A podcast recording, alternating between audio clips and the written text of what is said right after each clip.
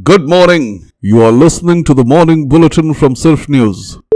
Farmer unions opposed to the central farm laws on Thursday rejected the government's proposal to put implementation of the legislations on hold and decided to stick to their demand of repeal of laws as a condition to end their protests. The farmers are expected to convey this to the government during the 11th round of talks on Friday. During the 10th round of talks on Wednesday, the government offered to suspend the implementation of the contentious farm laws for up to 18 months and form a joint committee with farmer unions. Executives from Facebook and Twitter who appeared before a parliamentary committee on Thursday faced rigorous questions on why they had blocked the account of Union Home Minister Amit Shah in November. The agenda of the meeting included safeguarding citizens' rights, preventing misuse of social news media platforms, and women's security in the digital space. But sources said the executives were questioned why the Home Minister's Twitter account was blocked and who gave them the right to do so. The Twitter officials explained that they had to block the account temporarily as there was a copyright issue regarding a picture posted. When Shah's account was blocked, Twitter had explained it as an inadvertent error under its copyright policies. Were they lying then or did they lie yesterday? Kamala Harris will be one of the most powerful and consequential vice presidents in American history. A glance at President Joe Biden's schedule for his first full day in office is a pointer. It shows Kamala Harris in on each of the four listed engagements, including a joint intelligence briefing that is typically reserved for the president. Biden himself has said more than once that he expects Harris to be ready to step up to the Oval Office if required and that she would be the last person in the room after everyone has left who will have the ear of the president. As strategists parse the nearly 20 Indian Americans appointed in the Biden administration, what is noteworthy are those who did not make it. An Obama administration staffer Sonal Shah as well as Amit Jani, who worked on the Biden campaign team, have so far been excluded, allegedly due to their RSS BJP links, which has been brought into the limelight by over a dozen Indian American organizations. Biden's team has people like senior diplomat Uzra Zeya, who had played a role in the Devyani Khobragade case, or Sameera Fazili, who had joined protest rallies in the US against the CAA, NRC, and the Kashmir lockdown.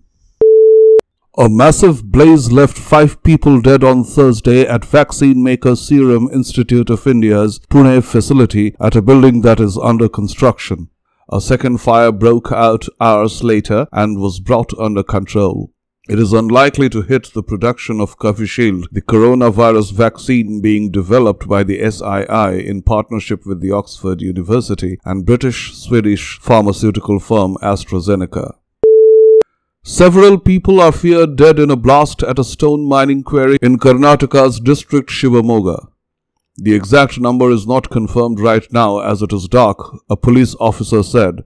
The possibility of subsequent blasts at the quarry at Hunasondi near village of Balagare has not been ruled out by the police and a bomb disposal squad has been called in. The entire area has been sealed. The victims were reportedly transporting in a truck the explosives meant for mining when the explosion occurred.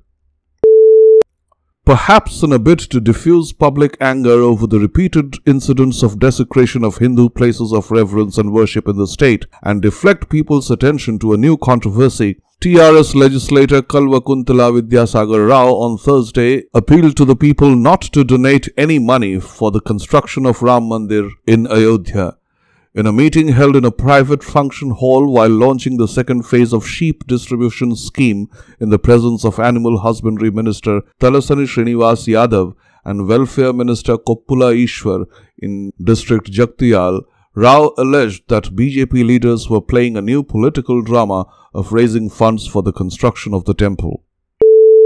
More than 12,400 people have tested positive for coronavirus in Israel after getting inoculated by the Pfizer BioNTech vaccine, including 69 people who had taken their second jab. Israel's health ministry tested 1,89,000 people after they were vaccinated by Pfizer's vaccine and 6.6% of the people still tested positive for COVID-19. Earlier, Nachman Ash, national coordinator on the pandemic, had said that Pfizer's vaccine was less effective than what the government had thought. That's all for now. Thank you for being with us.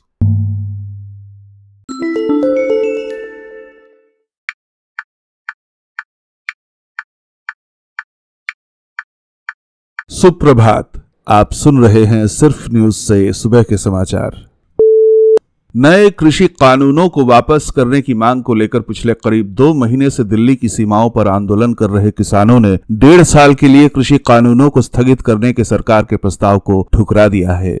संयुक्त किसान मोर्चा के तत्वावधान में किसान नेताओं ने सरकार के इस प्रस्ताव पर सिंघू बॉर्डर पर एक मैराथन बैठक में यह फैसला लिया। सरकार के प्रस्ताव पर संयुक्त किसान मोर्चा ने कहा कि जब तक कानून वापस नहीं होता, तब तक हम कोई प्रस्ताव नहीं मानेंगे। देश में कोरोना वायरस संक्रमण और किसान आंदोलन के बीच आए ताज़ा सर्वे में बताया गया है कि चौहत्तर फ़ीसदी लोग पीएम मोदी के कामकाज को अच्छा या बहुत अच्छा मानते हैं। तीन से तेरह जनवरी के बीच इंडिया टुडे की ओर से किए गए सर्वे के मुताबिक, देश में यदि आज चुनाव हो तो तिरालीस फ़ीसदी वोट और 321 सीटें एनडीए को मिल सकती हैं। वहीं यूपीए को 27 फ़ीसदी वोट और तिरानवे सीटों से संतोष करना पड़ सकता है। सर्वे में 30 फ़ीसदी लोगों ने पीएम मोदी के कामकाज को बहुत अच्छा बताया है, जबकि 44 फ़ीसदी लोगों ने अच्छा कहा है। 17 फ़ीसदी लोग पीएम के कामकाज को औसत मानते हैं तो 8 फ़ीसदी ने खराब बताया है। मोदी सरकार में बेहतर मंत्री कौन? इसके जवाब में उनतालीस फ़ीसदी लोगों ने अमित शाह को वोट दिया तो चौदह फ़ीसदी लोग राजनाथ सिंह को सबसे बेहतर मानते हैं। दस फ़ीसदी की नज़र में मोदी सरकार के सबसे अच्छे मंत्री नितिन गडकरी हैं।